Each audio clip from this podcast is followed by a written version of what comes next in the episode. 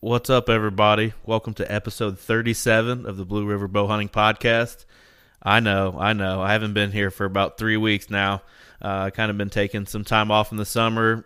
You know, get a little uh, little rest from the from the podcast and doing stuff. Spend a little time with the family, little mini vacay, that kind of thing. But uh, you know, I've been doing this a year now. This is basically a year under my belt and uh, so it's going to be like season two, like on the the podcast stuff, as far as like uh, on Apple and that sort of thing. But uh, what a way to start off season two of podcasting than the way that I started off season one with uh, Jordan Lane from uh, Wisconsin. What's going on, dude? Not much, man. Glad to be back. Absolutely. Do you know that you're the uh, the guest that's had the most appearances on the show? Oh, really? yeah, this is your third time on. Oh, hey, let's let's make it more. Yeah, absolutely. We love doing this. Stuff, you know, we so. kind of talked last year when we, when I started kind of first doing this that you were going to have like a, a weekly spot or something like that. We need to figure yeah. something like that out, and maybe like what about like a co-host type thing? What about like maybe once every other week or something like that? You come on and co-host with me. Heck yeah, I'm down. I love that'd be kind of cool. Like I said, so I'm I'm interested. So we'll figure it out behind the scenes. Oh, absolutely. But uh, for anybody that hasn't heard you, uh, episode one, and I think it's episode three or four. I can't remember exactly which. But uh, for people that don't know you, introduce yourself a little bit. Sure. My name is Jordan Lane. Um, I currently live in Chippewa Falls, Wisconsin, home of uh, oh this side Leinenkugel's. Nice. Leinenkugel's beer. So if you ever had it, that's uh, where I live in my hometown. Um, so I've been deer hunting since I was a little kid. Um, bow hunting just kind of picked up relatively within the last five, six years, but I'm completely hooked on it now. Um, so I'm just freshly turned 36. Got uh, also freshly one year old twin boys. So life is busy but fun growing up with them. Oh, absolutely! So, I like the the video you put out, uh, like the first time the boys got out on the boat. I thought that was pretty cool. Oh yeah, you know that was one of those things where you're not sure how they're going to react, and they just they killed it. So I was that was happy for me. So my boy, he's five now, and he is a, a, a water rat, man. We took we went we've been on like houseboats and stuff for weekends, yep. or we even did a whole week last summer. But uh, you can't hardly get the kid out of the water, so I'm sure when your boys get a little older, I'm sure they'll be all about it. Well, they love bath time. I just got done giving them a bath, and you know, they, they have uh, they love it. They splash water everywhere, and they just can't wait to get in. So I'm thinking they're going to be the same. and uh, for people that are listening to this and not watching it on the YouTube, you're missing out because there is something sitting behind Jordan right now that's an absolute freak of nature sitting behind him. That you said that was your 2020 deer. Yep, shot him uh, with the rifle 2020 gun season here in Wisconsin. So. Yeah, he's a freaking stud. Yep. And, so what county? Uh, what county is that? Pepin County. Pepin so that's County. about southwest Wisconsin. So. Gotcha. That's awesome. Yep. What about uh, what about your your deer season last year? What about your 21 deer season? How'd it go for you? Um, it was actually kind of frustrating. Um, you know, I was really after one specific buck um, I and I got one encounter with him with the bow, and it was a day. It was probably 55 degrees, which is pretty warm for early November, Wisconsin. And it was the one day that there was literally no wind. Like I'm, there wasn't even like a slight breeze every once in a while. And it was two o'clock in the afternoon, and I'm sitting over my water hole, um, little mini micro kill plot I have too and I just happened to take a peek behind me and I see a deer running and I see some giant antlers and I just I knew right away that was a shooter. So I I grabbed my bow, but I didn't stand up because he's coming straight from from behind me. So I figured he might see me. I was gonna wait till he got past me, and he literally stopped right underneath my tree stand, about five yards to my left. And if he just needed to take about I don't know, five more steps to get up route and I could pull a draw and I would have had a 10 yard shot. And he didn't like something. He must have smelled me or something, even though I'm super, super tight on that. But he didn't like something and he took off and I didn't see him again for two weeks on cam. I never saw him again in person. uh, archery season. So lots of deer, uh, like usual, that I see, but it just wasn't in the cards for me. And then uh, rifle season, I did shoot a uh, pretty good, pretty good buck again with the rifle, which uh, again not as satisfying as a as a bow shot for sure. Uh, but I don't know, maybe I can show you here. This is that's him. Yeah, he's wide. Yep, he 22 and a half, I believe I gotta remember, but he's uh he's due to be uh mounted as well. Uh, she just let me bring the antlers back for now, and when he's uh when she's ready for me, I'll bring them back. So did I got lucky again last year, but I still really want one after the bow, which is way more satisfying, and all the work you put into it for on the for the archery side, you just you just want to be successful, but you know it won't happen every year. I mean, it's just, just how it's the nature of it. So, right. I mean, it, this may not be as satisfying for you, but it's still nice to be able to pull it off, even if it's with with a gun. Oh yeah, I mean, not to take anything away from it, but you know, it's the, the archery part is just so much. You know, you just got to get them so much closer. You know, this that buck here behind me, he was less than hundred yards, and the one I from last year I shot was at 80 yards as well. So I mean, they weren't like I was shooting 400 yards across the field or nothing. So they were still right. pretty close. But again, that's not a, it's not bow range. So if I would have had it in archery season, still wouldn't have got them. But was that a deer that you had seen on camera or knew anything about? Yeah, I had seen him really not at all during the summer. Um, about right around rut time, uh, he started showing up on a couple of cams. Don't know where he came from. Uh, got kind of excited about him. You know, that's pretty wide. Yeah. Uh, not super tall times, but I mean, norm, not anything I'd seen before, and uh, never saw during, um, you know, my rutcation two weeks in the stand. Um, you know, he was on cam sometimes at night, and then he just kind of disappeared for a couple weeks. I assumed he went back to wherever he came from, and then uh, that Sunday morning, so second second day of uh, gun season in Wisconsin, I knew that uh, there was going to be a big front coming through. Then going to be a huge wind change. So I'm like, well, I'm going to sit couple hours in the morning until it gets really nasty, and I'm not going to sit. And all of a sudden, here he popped out of this big thick stuff, and I couldn't believe it. I was like, I, I thought he was gone. Like I hadn't seen him on camera, or nothing. So I just figured he took back off wherever he came from, and and uh, my first shot, I got nervous. I, I, I hit him, but I didn't feel it didn't just how he was running. I didn't think I hit him very good um, he stopped and I couldn't see him through the brush. And then I heard a crash.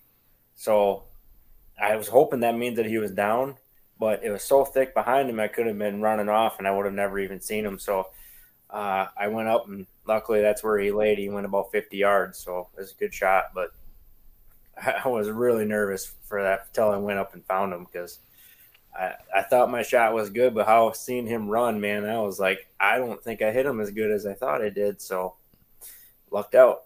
Yeah, that's awesome story, man. I, I, I that's the picture that I'm going to use for the thumbnail. And man, that place gets it, it tugs on the heartstrings. I miss being up there, even if it was just for that one week. But I can see like the bluff country behind you, yep.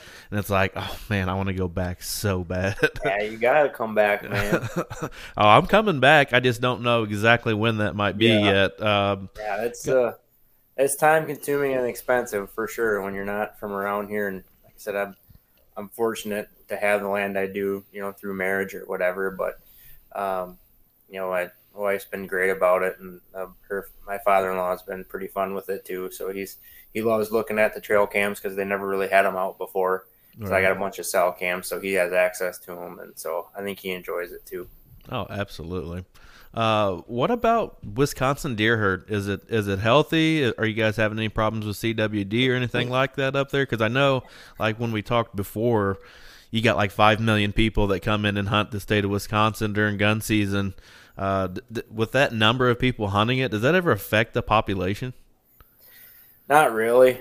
Um, the northern half of the state still is is below average from you know historical numbers.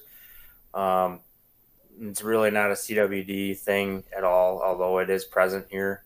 Um, you know, they try to control it pretty well in terms of no feeding, you know, counties where they found it, no baiting, stuff like that.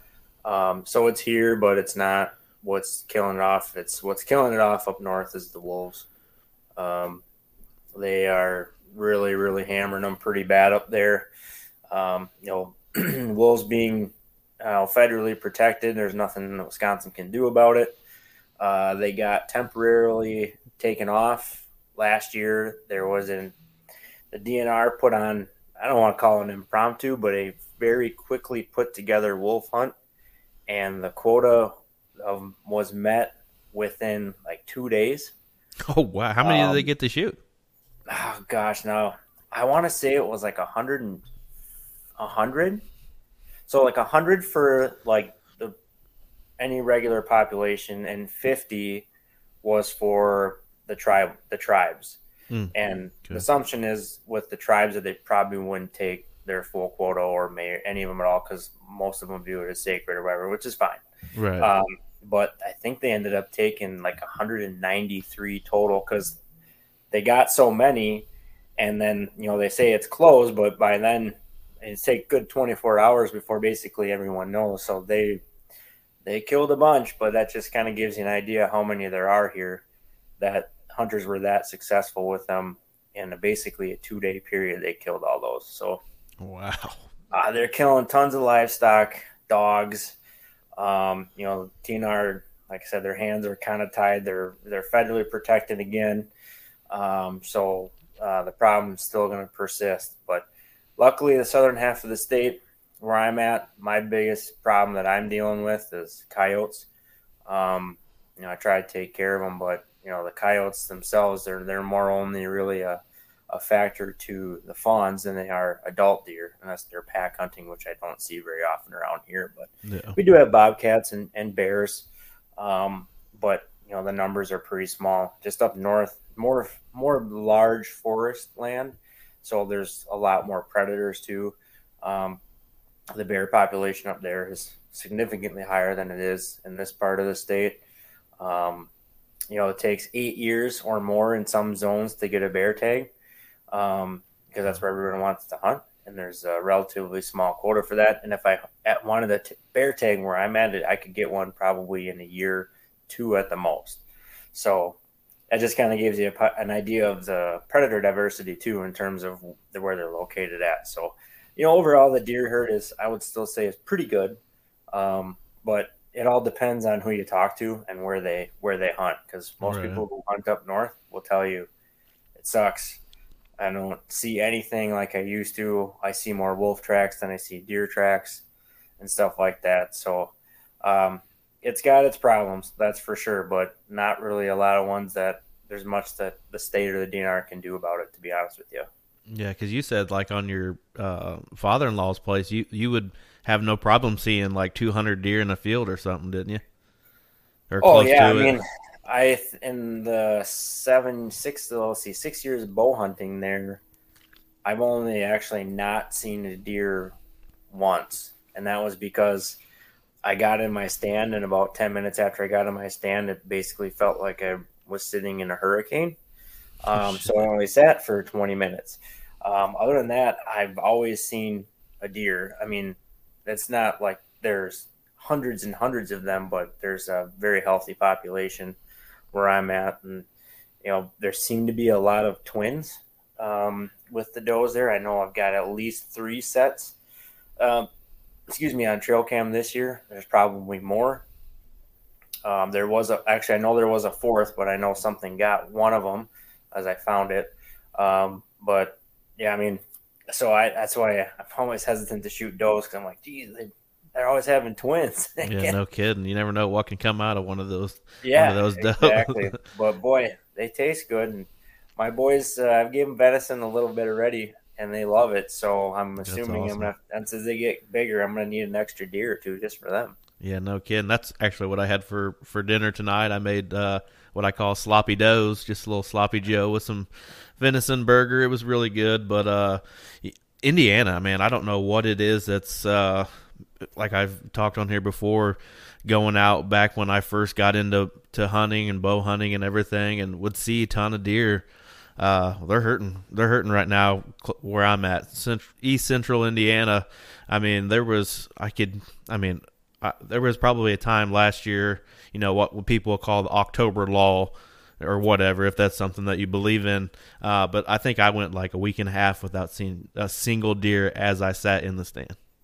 Really? Yeah, and it's that's that's difficult. You know what I mean? To keep your momentum going when you're not seeing uh, even a doe or a couple does. It's like, man, what do I do?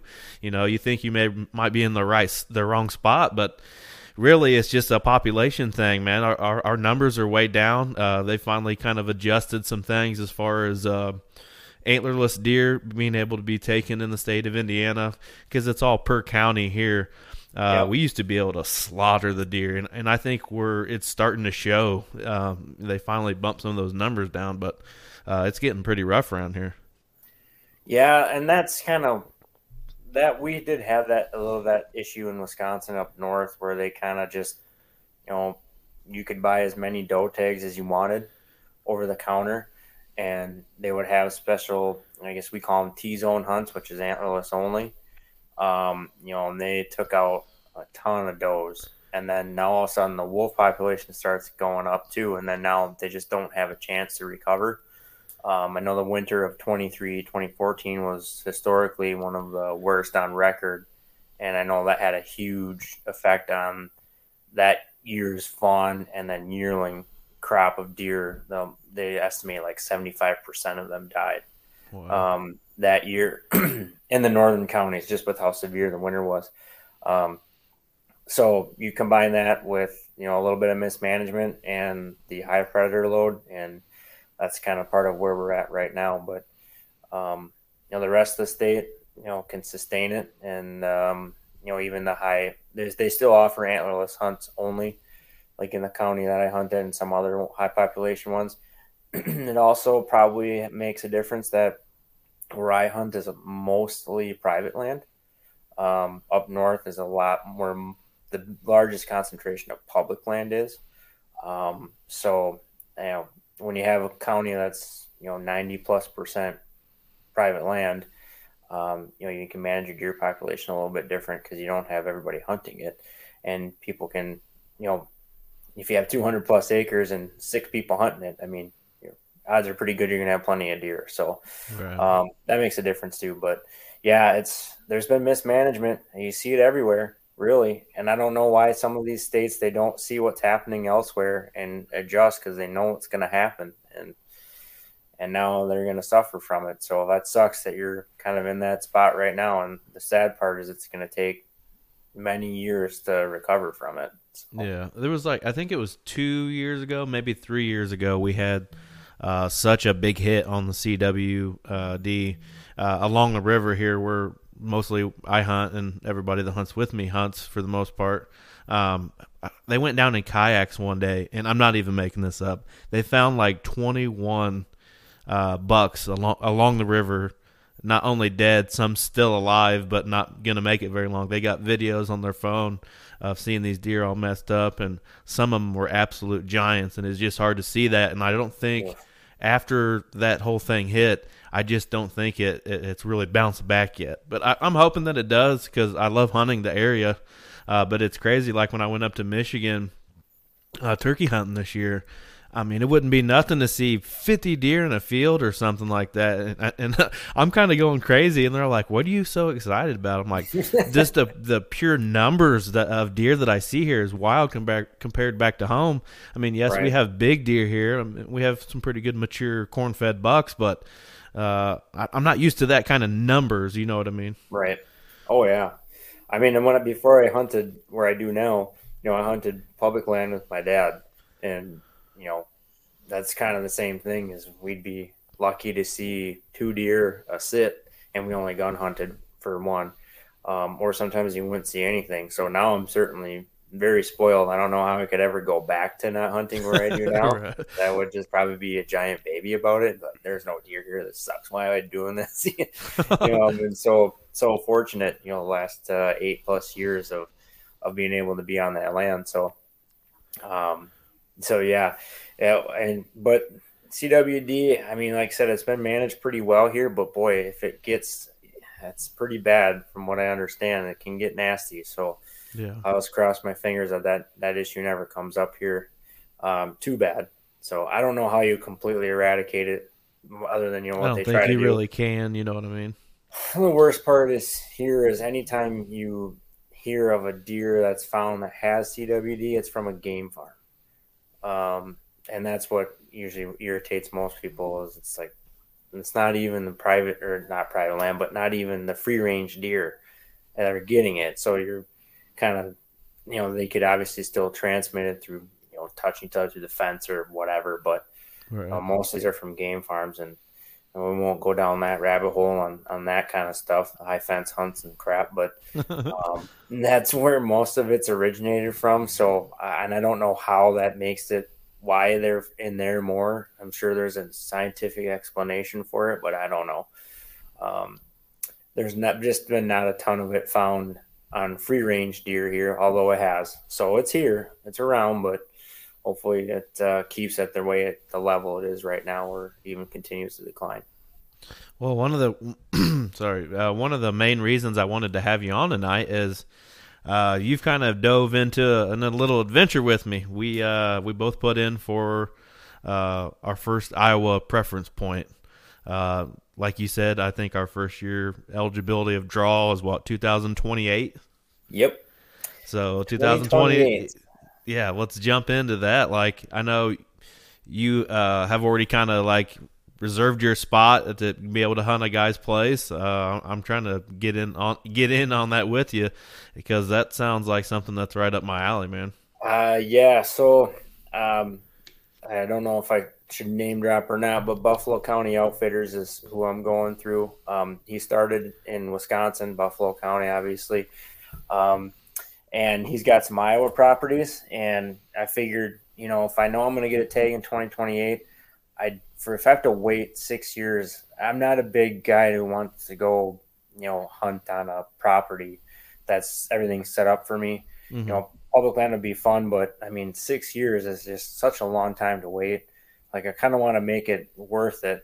Um, you know, so I signed up from him for 2028. So I got a long ways to wait, but um, I'm super excited for it. He's got 140 inch minimum um, to shoot.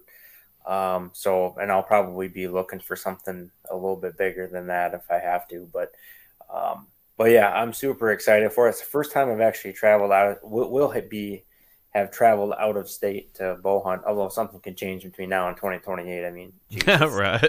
There's a way.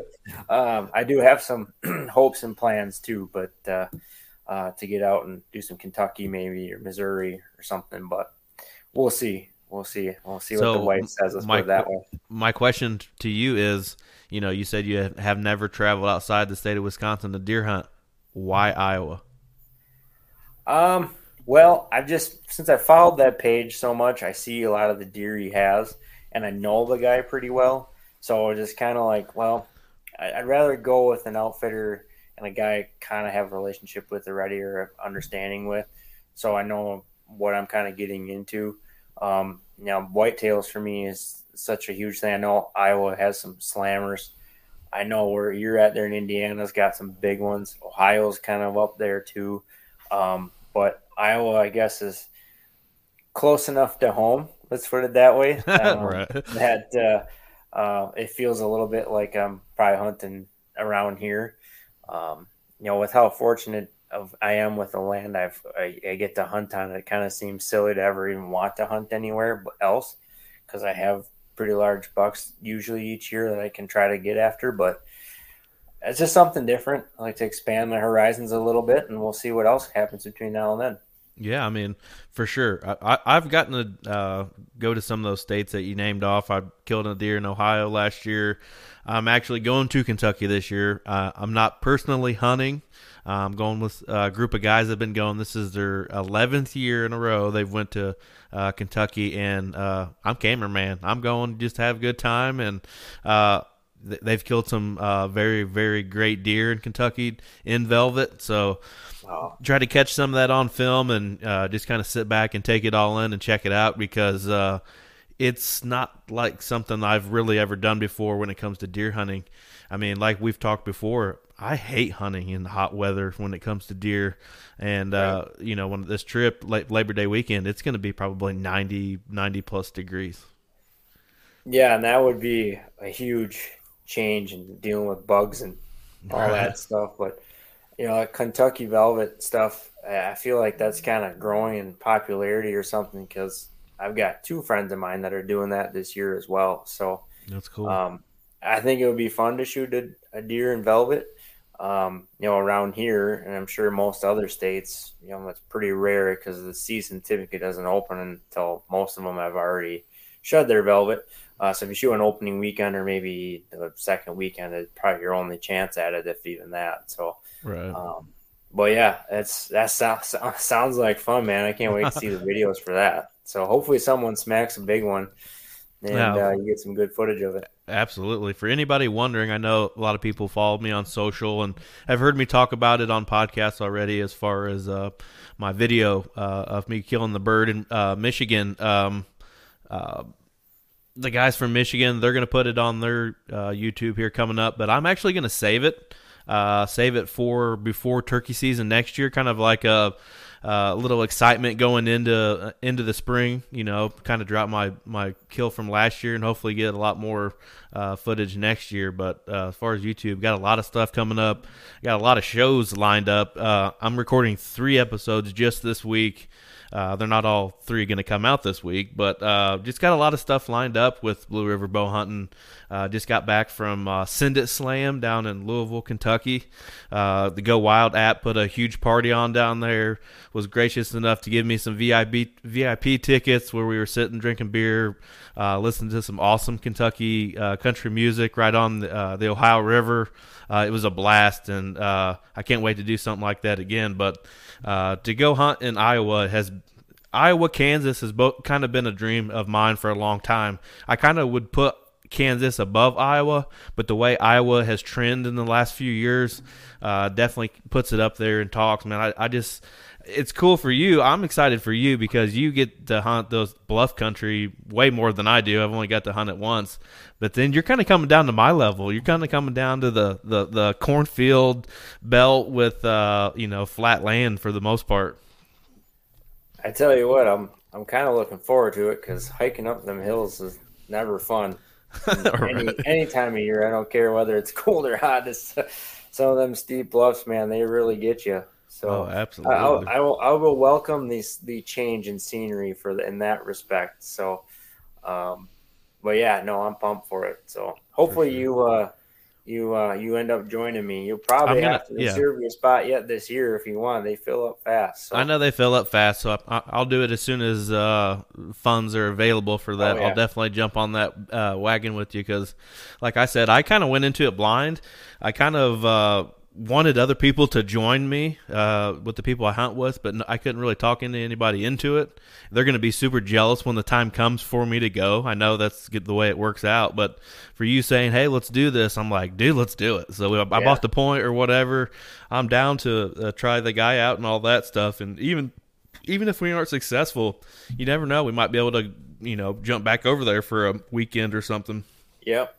Well, nice thing too is because I, I got mine booked through October 23rd through 28th. Um, so more pre-rut action for there. Um, I the week the rut week, you know, I guess you would consider it. You know, the following one was already booked full.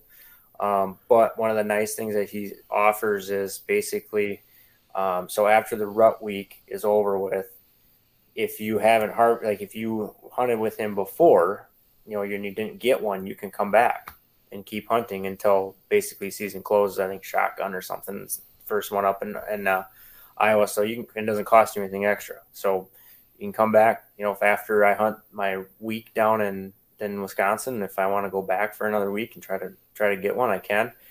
Um, so that's kind of a nice little perk, but um, I do know two other guys um, are in it with me so far. One signed up to hunt the same place with me. The other one um, is not. He's um, you know he's kind of talking about just coming down and maybe public land hunting. So worst case scenario, if if that's what's in the cards for you, I mean, do that too. And we can also. Well, what about um like together, the so. what's the like the um sleeping situation for that is that just the property and you have to find your own place to stay or does he have a place that you, that you can stay um, technically it's it's not lodging on site, but he basically everyone stays at the same spot. If that makes any sense, it's a separate place.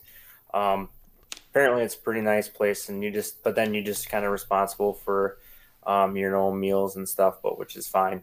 Um, you know, I don't really need all that stuff because I don't eat much during the hunting day. Anyways, right. I sit in the stand all day and and uh, munch on snacks basically, and then I'll try to eat a decent meal at night. So, yeah. uh, but you know, it's semi guided if you want to call it that. Basically, you know, yeah. hey, here's your spots. Here's where the stands are. Um, we'll bring you as close as we we can with the side by side or whatever, and then you walk the rest. You can choose whatever stand you want. You know, this is where they go, and they might throw a recommendation like, "Hey, I'd sit here. This bucksman here, whatever." Um, so I like that too. That it's kind of mostly on your own. You know, they kind of can help you if you have questions. Obviously, it's all free range too, which is a big thing for me. So, um, yeah, I'm looking forward to it. So, like I said, if you don't end up signing up for it um, through that, and or the week's full, and you still want to come down, uh, like I said, there's another guy who's probably going to public land hunt it. So, uh, we'll still we'll still meet up. Yeah, for sure. And I'll try to stay close to you guys, maybe where you're staying, or figure something out. But I would honestly like to join uh, the group that you got going to that place. If not, yep. I'll, I'll, jump on some public. Uh, that's not normally been my style.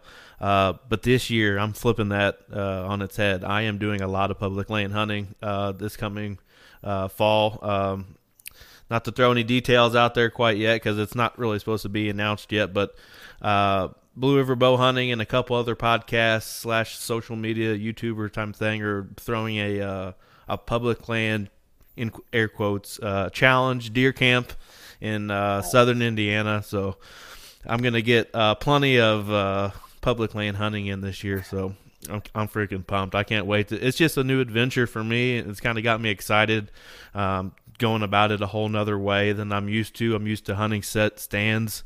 Um, I'm rocking a saddle with climbing sticks and the whole nine yards. I, I am super pumped. I've been working on my setup, working on practicing. Uh, it's it's been a whole a whole thing to put together, but it's uh, it's going to be a blast. Oh yeah, that should be fun.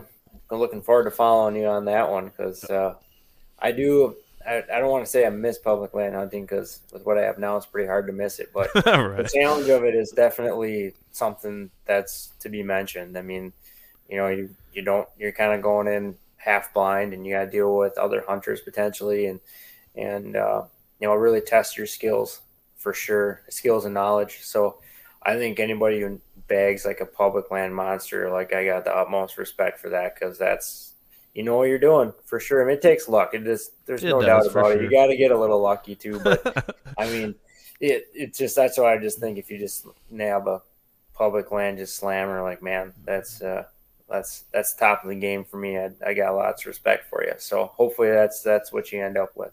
I appreciate that, man. So speaking of 2022, what's your what's your plans going into this season? Is it kind of the same old same old? You switching anything up, or how's that working out? Well, I had a a lot of success in terms of activity with a water hole I put in last year. So I'm putting in three more this year. Um, I haven't done them yet, although I have a weekend planned to get that all that work done. Um, gonna go down to the farm for a whole weekend and kind of get everything ready for the season. Get some some trimming, tree trimming done. Um, adjust stands a little bit, um, adding one new one, um, moving one. Um, but other than really adding the three water holes, um, just because there's not a really good water source, a stream real nearby hoping that helps hold them. Uh, some of them bigger ones to stay, um, or kind of get them on a pattern to at least come check it out, even if it's just for a few seconds. So that's all you need. Um, but yeah, I'm not doing too much different this year. Um, you always have ideas and plans, but you always hate to make too many changes because you don't want to try to drastically change stuff too much. But um, yeah, just getting ready and cameras are out and uh, getting some stuff uh, ready for the season whenever I have a free evening or afternoon, just to kind of get uh, so I can make sure I can get everything actually done in a full weekend. Believe it or not. So, um, but yeah, I'm getting excited. We're we're two months away here, so it's coming up. What about you know you talked about having cameras? Is your camera placement different in the summer and early fall compared to later on, or is it something that you kind of just uh, put them in one spot that you kind of want to monitor and move on and just let it sit there?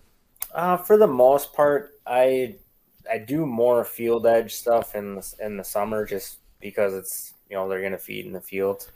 Um, but a lot of the uh, cameras I have up are really more geared towards the fall, but I just don't feel like moving them. Um, I don't want to go in there in September and move cameras around if I don't have to. Um, I've got enough of them out there that I usually end up seeing everything at least at one once, you know. So um, if I really wanted to get hot and heavy with it, I could move them with the season. But um, you know, having relatively limited time to do it, I'd rather just kind of set them up for the fall, um, and then move a couple. Like the field edge ones are, I mean, you just kind of do that just for more for just more of a buck inventory. Let's put it that way. Right. Uh, but I got spots for those. So there's probably about three or four that I will move, uh, especially once the crops are off. And and where I'm at, it's all soybeans this year. So once the beans are off, I'll probably move them to more of the uh, um, you know rut cruising spots. Um, plus, it helps when a lot of those when the vegetation's down and you can actually see so yeah, we must be on uh, opposite corn or uh, crop rotations because this is my corn year. Um, just about everything I'm hunting this year uh, is surrounded in corn, minus one spot that's got mostly beans. Uh, but um, my honey hole surrounded in corn. Ryan's honey hole is definitely surrounded in corn. Can't wait to see what uh, pops up in, in that neck of the woods. We did what you uh, had done last year uh, with the microplot. We did a lot better this year. We uh, he sprayed it off twice, I think, before we went in there with weed eaters, and the the the space is a lot bigger than uh, last year. And we added a water hole, which is which I'm really uh, intrigued on to see what happens. Uh, he actually has a camera on the water hole right now to see uh, how that's going to play out. Uh, when we first put the seed down, uh, we probably didn't get rain for four or five days, and uh, here in the last week and a half, two weeks or so, uh, we've gotten a lot of rain. So I'd imagine that plot's probably looking pretty good right now, and that water hole's definitely filled up. yeah.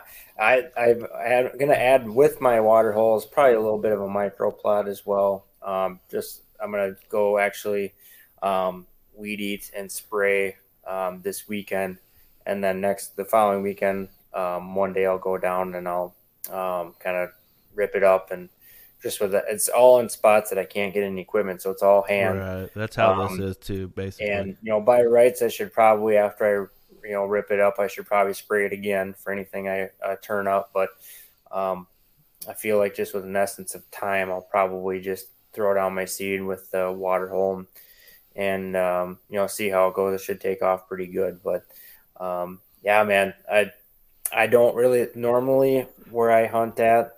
They do have a mix of corn and beans every year. I guess this year the farmer who my father-in-law leases it out to decided he wanted to do everything the same um, which soybeans to me is awesome early season, but once they're off, and you know there goes your main food source. Um, so my concentration on my microplots are going to be you know food sources basically that will are you know more tolerant to cold weather and stuff like that. Give them something to come back to. So um, I'm hoping that he leases it out to somebody else next year, like he's been talking about, and we'll go back to you know a little bit of more of an even mix. Mm-hmm. Um, but who knows? I, maybe I'll be pleasantly surprised that the deer will still stick around uh, when the beans are off, because most of the neighbors are actually beans too, so they might be kind of forced to stay. Um, but I do have a really good one of my favorite stands is actually close to the one neighbor who actually has a cornfield. So interested to see. I'm going to pay a lot of attention this year to the movement um, on that and see how it really affects it. Because you know, in my mind, I'm not too thrilled about it, but in the end, in the end, end of things, I might be pleasantly surprised. Like I said, like all right, well, all the same crop isn't the worst thing. Um, you know, I can't imagine all corn is always good because boy, they're gonna love to hide in that. So yeah, that's what I was thinking too. whole season started, my rutcation, I should say, like, boy, that corn better be off. Yeah, no kidding. Or you might as well just push it, push it back until it gets cut. yeah, I was yeah, thinking the same basically. thing when when we went in to uh, to put the plot in and helping with the pond and everything. Uh, you know, it's even our corn's pretty, getting pretty high right here right now. And I was thinking that when we started driving back there and then walked the rest of the way, I'm like, dude, this thing is like, because it's an old overgrown pasture back in there, and it's just like this diamond shaped, and now it's just surrounded by corn, but you still have that pasture in there. I know what's going to happen. It's happened like the past two or three years we've hunted it. Uh, the bucks hang out all summer long in there. It's just like a little hideaway for them. They get a nice breeze yep. through there. Uh, if they need to go in the woods, there's a woods right there. But uh, man, it seems like soon as September first hits, they they're gone, and they they may come back. Some of them stay a little longer, uh, but it's like, man, you guys are killing me. I'd rather just not see anything all summer and then have them all there all right. fall. yeah, I know. I I do listen to a lot of uh, Jeff Sturgis with Whitetail Habitat Solutions, and he kind of talks about that a lot. How seeing a lot of summer bucks is never not necessarily a good thing because their right. you know their their needs in the summer are different than in the fall. Um, you know, I've noticed that I've been pretty lucky where I'm at. Um, most of them stay, but definitely not all of them. Um, you know, I do see more decent bucks in the summer and in the fall, especially more towards the rut. Some of them, some of them just disappeared. A couple other ones obviously show up in their spot, but um, yeah, so the whole habitat stuff with uh, trying to create a fall property um, is tough. But man, and with your setup there, and I think I've seen seen enough of from videos and stuff of you. I kind of picture in my head your setup. Right. You might be better off if the corn's still on, because then they might come out and go to your little plot there with the water hole. They just lay in the corn and then come out. So I'd almost hope that it's it's on.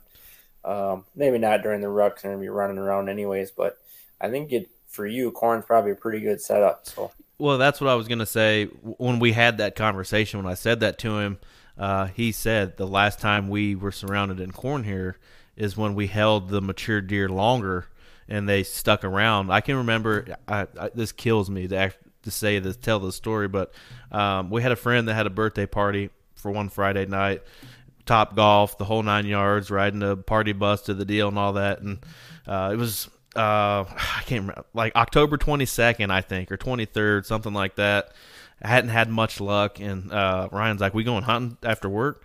I'm like, "Man, I would, but I got my uh, Travis's birthday party deal. I'm probably gonna go to that, take a night off, spend it with the wife, make her happy, sort of thing. You know what I mean?" And uh, yeah. lo and behold, he had an encounter with an absolute giant. Corn still standing, but he said that the deer went into the corn uh, after him having that encounter, and I'm like, oh my god, I can't freaking wait for fall. We need to get there like right now. yeah, uh, yeah, it's coming.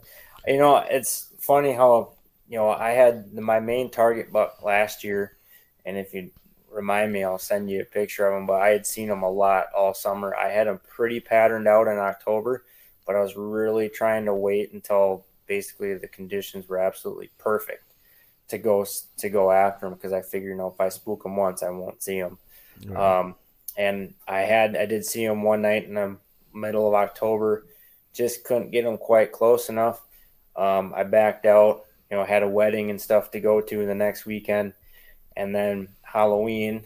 Um, I didn't hunt that evening because um, it was my boy's first Halloween, and they're you know they're only six, well, what five months old, but I mean, still our friends yeah. I want to go with, and he showed up on camera that night, not at a stand I had where I had, I just had it over a scrape, but I never saw him again.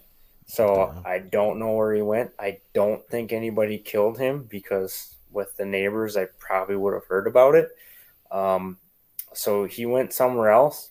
Maybe he got killed. I'm not sure. Um, but you know, that's one of those things. Is man, they they even come up to rut and then all of a sudden they disappear. So was um, that uh, Fat Albert? Was that his name? Yeah, that was him. Albert. I remember yep, that. Fat Albert. I think yeah, you probably have pictures of him already, but yeah, he just disappeared, and I don't know. I still don't know where he went, and I a couple of the ones that I seen this year they don't really resemble him.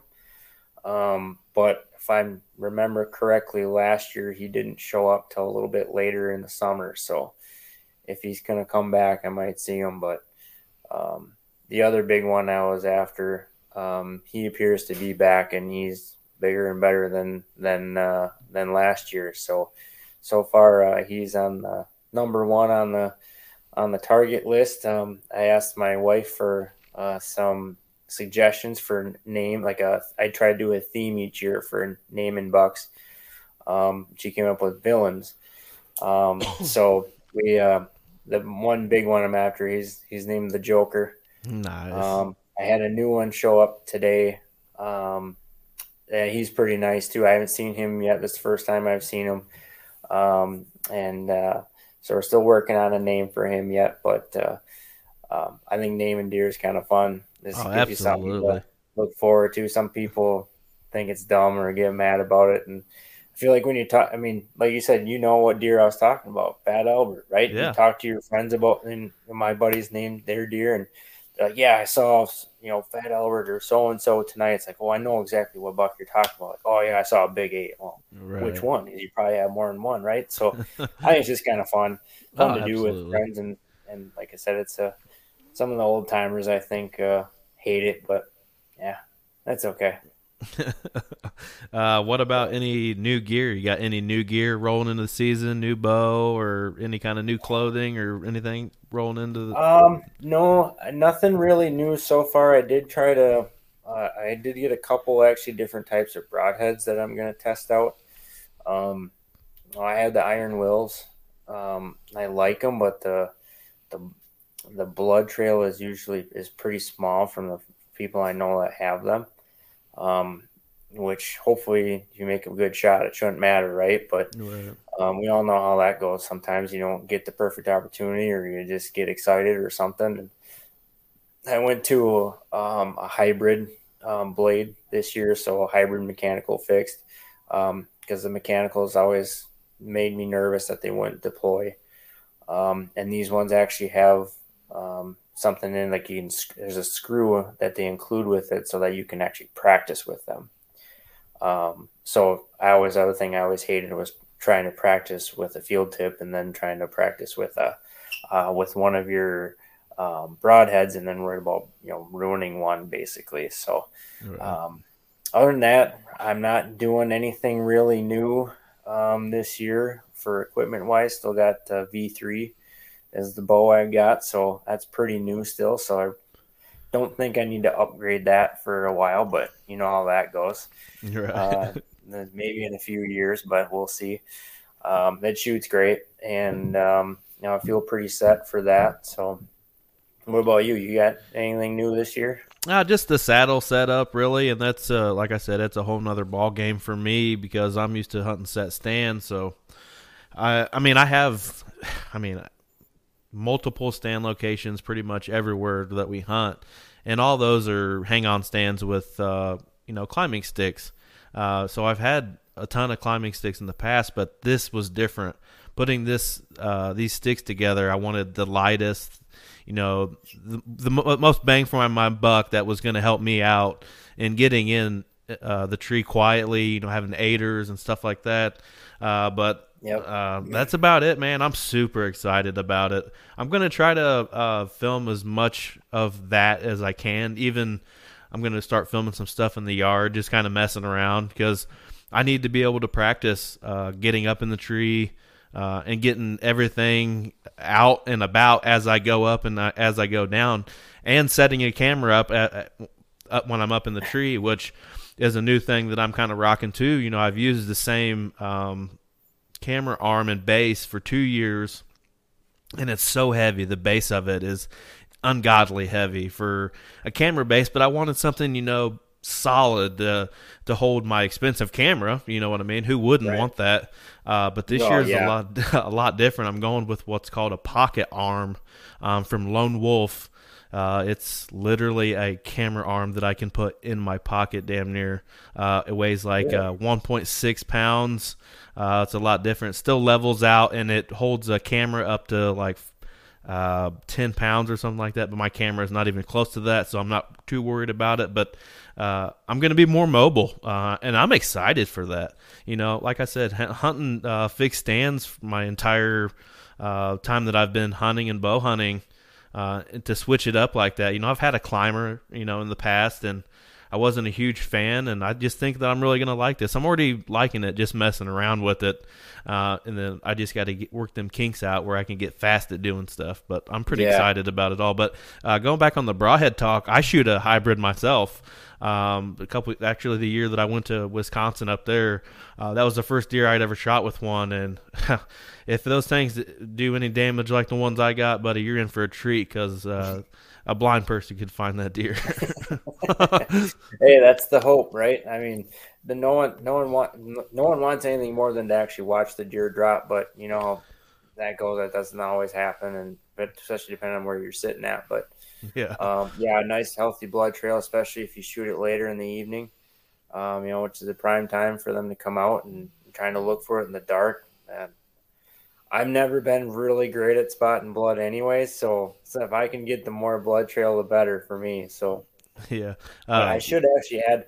I did get a new piece of technology, if you want to call it, this year. I got an e-bike, um, a hunting awesome. e-bike, um, and I actually took it out for the first time on Sunday, and that thing is awesome. I bet. Um, I, you know, I have to figure out a little bit more how to work it so it helps me out a little bit more on some of them steep hills. Mm-hmm. But I mean, just riding out everywhere, how you know quiet it was versus taking the side by side, and how fast it is. The one I got it can go up to 35 miles an hour, I believe. Damn, um, be scooting I wouldn't be doing that out there, especially going over rough terrain. Like if I was on a road or something, maybe I'd try it. But um, I got. I was. I've been looking at them for a while. Um, I found one. I, they're just so expensive, and I found one that, or my buddy put me on one that basically was all the specs on it were that to like a QuietKat, um, which is one of the top brands, but they're like forty five hundred dollars. Yeah, like, they're pretty salty. That's so much money. I'm like for a bike. Um, and then but he put me on this one. It's actually made in Baldwin, Wisconsin, um, and uh, it was half the price of the QuietKat, and it's mostly because they do direct sales only. They don't have vendors or whatever. So, and it was pretty cool because Baldwin's only about forty minutes from me. They assembled it and brought it right to my house and and uh, showed me how to use it. So that's um, awesome. I think that's going to be kind of a game changer in a way, just trying to get out to them hard, far away stands. So I don't have to walk the whole way anymore. Mm-hmm. Um, I won't ride it directly to the stand because I mean, it's still going to be louder than trying to walk myself. But um, I'm excited for that because I mean, you know how it is with bow hunting. You that scent control is so important, and then you try not to get hot and sweaty. You know, even on the coldest mornings but it's just so hard not to when you're walking so far. Right. So I'm thinking this is going to help me in that respect. So um, plus, it's going to be great for anytime I'm out doing summertime or prep work, just getting to it and bringing stuff with me because it's got you know uh, baskets on the front and the back, so I can carry all kinds of crap with me. So I had my weed whacker tied to it with me when I went with. So um, it, it's, it's been pretty awesome. So um, that's probably, I guess, the big thing that I've had, and I kind of forgot about it because I just got it, so I've only used it once, but um, it's been cool. What about um, time in the woods? Is your time? Uh, I know last year was pretty uh, tough for you. You know, having um, your your boys uh, and everything that went on with them. Uh, you going to be able to spend more time in the woods uh, this fall? I am hoping so. Um, I kind of started to try to adapt the strategy of only going on the best weather days versus, um, you know, just going when you can. Um, I grew up being taught that you can't kill deer from a couch, which is true to an extent. Um, but through experience and through, you know, learning through other people is that that's actually your better chance, at least for a su- successful on a mature buck, is to not be out there all the time. Just go when a front's coming or you got a big big change in temperature or something like that. You know, all the you know the moon phase, whatever. That's that time. Um, go then, um, and I feel like uh, adapting that philosophy is good because then I will be home more for my boys and stuff and hang out with them and try not to be gone too much. But it kind of works out with, well with in the spring. My wife's a softball coach. Um, so she's gone a lot, so she can't really complain too much when I'm home. but, but uh, yeah, it's uh, I, I want to get out a lot, um, but like I said, I'm I'm gonna shy away from you know, hey, I got a free night, I'm gonna go. Um, you know, if there's really no really indicators that I should be out there, let's put it that way. So um, I'm more or less looking forward to my two week vacation. Um, you know, I even then I probably shouldn't sit every day, but you know, I took off and that's just fun sitting out there at that point. So no, you never know what's going to happen during the rut. They're not quite as as uh, crazy smart as they are the rest of the time. So yeah, my uh my wife and kiddo they're uh they're pretty used to it by now. Uh, you know, it'll be funny like obviously getting home after dark and I'm gone way before they even think about getting up uh, in the morning, even if I'm just going to work or whatever, go to work and then go hunting. Uh, you know, walking in the door, she might be cooking supper or something, and you know, look over him, and he's like, "Did you get anything?" I wish, buddy. I wish. Yeah. uh, yeah. Oh yeah, I know. It's funny because you know my wife, she, you know, she gives me a hard time because I don't shoot, you know, anything or whatever. Like, well, bow hunting for me is, you know, that's when I'm after the bucks. You know, my target buck and rifle season's usually when I'm more about filling the freezer, right? Uh, right. Uh, the last two years, I kind of killed some of my target bucks with the rifle, um, which I'm grateful for. But I'm not. That's not what I'm after for particularly, you know. So, mm-hmm. um, but yeah, she understands it though. That my passion for it. I mean, this, you know, the season never really ends. Oh, absolutely! Know? It's, it's it's a year round thing. Yeah, I feel like the the uh, doldrums of winter, like like you know January and February. But the only real off time, other than scheming in your mind what you're gonna do, but then really once March comes and you can get in the woods, it's game on, man. It's going. Any chance you, get, you gotta get. You're doing something. Absolutely. So it's uh, she's gotten used to it by now. So I bet. What's uh, what's something that you learned uh, last year that maybe just clicked or just something maybe you learned last year uh, overall? Um, probably the biggest thing for me is, you know, I've heard of it before and maybe I got a little bit too cocky with it is that there's no amount of scent control that will completely fool a deer, mm-hmm. uh, especially, you know, especially a mature buck who, you know, their three main senses. I mean, he, he gets one of them and he's gone. You know the yearlings or the fawns or even some does they take two or all three senses before they're gone. Um, so you know it's just you do it i do absolutely as much as i can but just just kind of basically figured out that you, know, you really have to play the wind exactly like you're supposed to and and not take a, too much of an unnecessary risk just because you think you've got the scent game cleared up but um, so yeah that's probably the biggest one right there is the scent because I felt I even got busted by a doe once last year, and that's the first time I got busted by a doe in probably two or three years. Um, so, and that just totally kills your confidence too. Let me tell oh, you. Oh, for so. sure. Uh, and uh, we've had the conversation before. I'm like you. I, I take as much precaution uh, into my scent game as humanly possible. Uh, but actually, I'm kind of in like the opposite boat as you.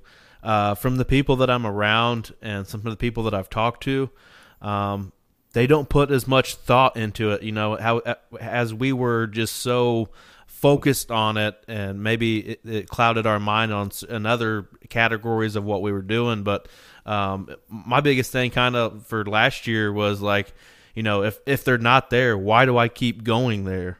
Uh, kind of thing. Like like I said, if I went went a week and a half and I didn't see a deer, hey dumbass it's time to move on let's go someplace else but you know when yeah. i get a, a, certain thing stuck in my mind or i'm chasing a certain deer or whatever just tunnel vision uh, you can really screw yourself. And i think it did last year. Like i said our population's down a little bit.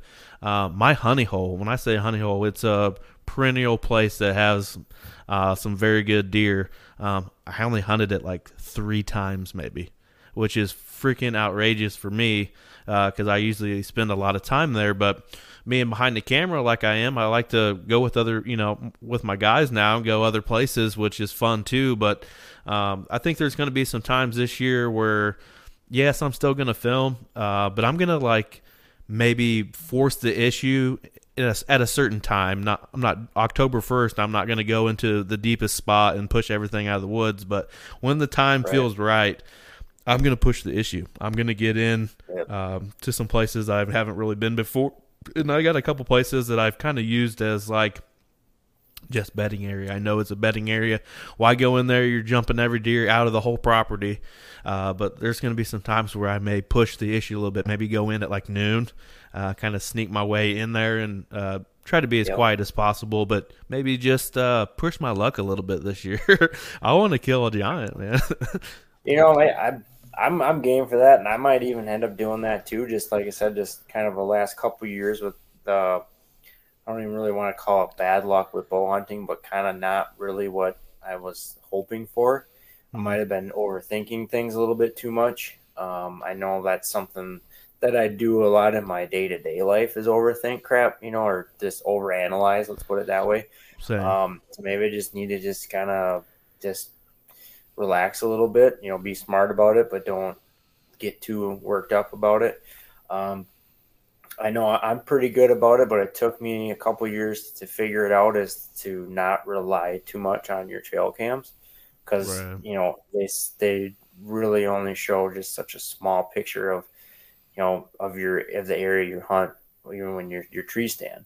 I mean, even for bow hunting, I mean, it's captures so little uh, overall. So over reliance on them is something I've gotten pretty good at avoiding. Um, but it's tough. It's tough to. It is tough. Like you know when you're in the rut, and you're like, ah, well, I don't know if I, I shouldn't sit there. I haven't seen a deer on that camera in three days, or I haven't seen anything I would shoot in three days. So, well, I've seen two on this camera, and then you go and sit in the one that you've seen in two days, and then the one you haven't sat in, there's a buck goes by. So, um, it's uh, over reliance on that is uh, I think a lot of people are guilty of that. Um, and I'm I'm certainly not prone. I'm never. I still do it periodically, although I'm better at it than I used to be. Um, but you get that buck fever, man. It's pretty hard to hard to uh, get away from it. Definitely. Well, buddy, I appreciate it. It's always fun having you on. Like I said, maybe we can work you into like a, a co-host role for the rest of the year, whenever you get uh, free time, and maybe if you have some buddies that want to hop on and uh, bullshit and talk a little bit of deer hunt, maybe we can get some of your buddies on. Oh yeah, I got a couple guys that probably would be interested. So, um, yeah, I'm down uh, for sure. I know we really talked about it last year. Um, you know, boys are a little older, doing a little bit better, so um, I think I can easily swing a, a, hour here, you know, once or once a week or once every other week, and just kind of talk about whatever and yeah. talk about how the season prep's going and see what other people are up to and whatever. So yeah, I'm definitely down. I might have to get a nice little setup like you got. Though. it's actually not as expensive as you would think. I mean, you can go down a rabbit hole just like any other thing, and it can be really expensive. Yeah. Uh, but for what I got, um, not really that expensive. Uh, it sounds great. So I mean, I, well, I appreciate that. So um, I know the sound quality is kind of a big thing, but it sounds good. I, I don't know what I sound like, but uh, it doesn't sure sound bad sound at all on you, so. on my end. It doesn't sound bad at all. Good. But so, tell uh, tell everybody where uh, they can find you on social media if maybe they want to follow along with what you got going on uh, up there in Wisconsin this year. Sure. Uh, my Twitter handle, boy, let me think. That's when I'm most active on. I think it's at J Lane underscore twenty two. Boy, you have, you might have to look that up when you double check. I, am not hundred percent certain, but uh, that's where I'm usually mostly at. I don't really do. Um, I mean, I have a Facebook and stuff, but that's mostly just for family and stuff. But right. um, you know, most of anything I find hunting wise or whatever I post on there because most you know good chunk of my followers are um, you know hunting people and right. and I don't know actually I should quick mention I don't know if you saw it but on Sunday I uh, came face to face with a bear at 15 yards. Oh shit! Um, I didn't see that. Now I'm very interested when I go look at that. Uh yeah. So um, it was about eight, a little after eight o'clock at night. I just got done changing changing batteries um, on a couple of cameras. I'm walking up a steep hill and I could hear something up the hill mm-hmm. um, going across the trail. And I'm like, well, must be probably a deer. I've been seeing some bears on camera out there, but I hadn't seen them for a while, so I didn't get too nervous about it. And uh, I get take a couple more steps, and I can see. I just get over the ridge, and I see black, oh, and then God. I see the two ears, and it's it doesn't notice me at first, um, so I just kind of froze and grabbed my knife because, of course, I left my pistol in the side by side back at the farm. so I'm getting a little nervous here. I'm like, okay, we'll just keep walking, right? Or just hope the bear just keeps walking. And once I don't see it anymore, then I'm going to scoot, right? right. Well, this stupid thing turns and starts walking down the trail towards me. So I literally, and I said out loud, oh shit and I'm just waving my arms like this, and I'm like screaming at it, and it sees me, and it takes off, and I'm like, I was, I figured that would what's what happened. They're normally more scared of you, but you never know, right? Oh, like absolutely. If felt threatened. So, uh, yeah, I was, uh, I was pretty scared there. That was the closest I've ever been to a bear, um, and I don't want to repeat it um, without a pistol. Uh, right. I slept on the couch that night. My wife was very upset with me because uh, I didn't have my pistol because she knows the bears are out there too. I show them to her, but um, she was pretty upset. But uh, yeah, that was crazy. I it was luckily it was the smaller of the two that I've been seeing. I think they were a breeding pair. Um, I think that's the smaller uh, sow. There's a pretty huge boar um, out there, and I didn't know if he was around, so I got out of there as fast as I could. But uh, uh, yeah, that uh, I don't want to have that again. No, I bet no. I wouldn't want to mess with that either. Not at 15 I, yards. No, no, no. absolutely.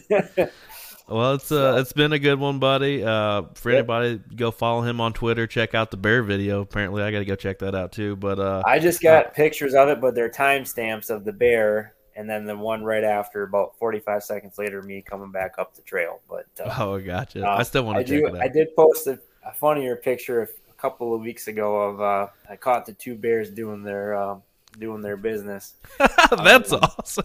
Uh, Where yeah, have so I been on Twitter? I guess I've missed um, all I, uh, bear. I guess, and I think I captioned something along. I guess I know that bears don't just shit in the woods. so, that's so, awesome. Uh, but uh, yeah, so that's pretty funny. Um, but yeah, they can go away though. I don't. I don't want them around. no, I bet not. But uh, thanks for everybody for listening to us uh, talk some deer hunting there for a little bit. But uh, if you want to uh, hit that subscribe button, you can do a rate and review, anything like that. Check us out Twitter, Facebook, Instagram, TikTok, Go Wild, just about anywhere you can find some content. Uh, I'm throwing it out there on the old Blue River bow hunting. But uh, you guys have a good rest of the week, and we'll be back again next week with episode 38. Thanks, guys.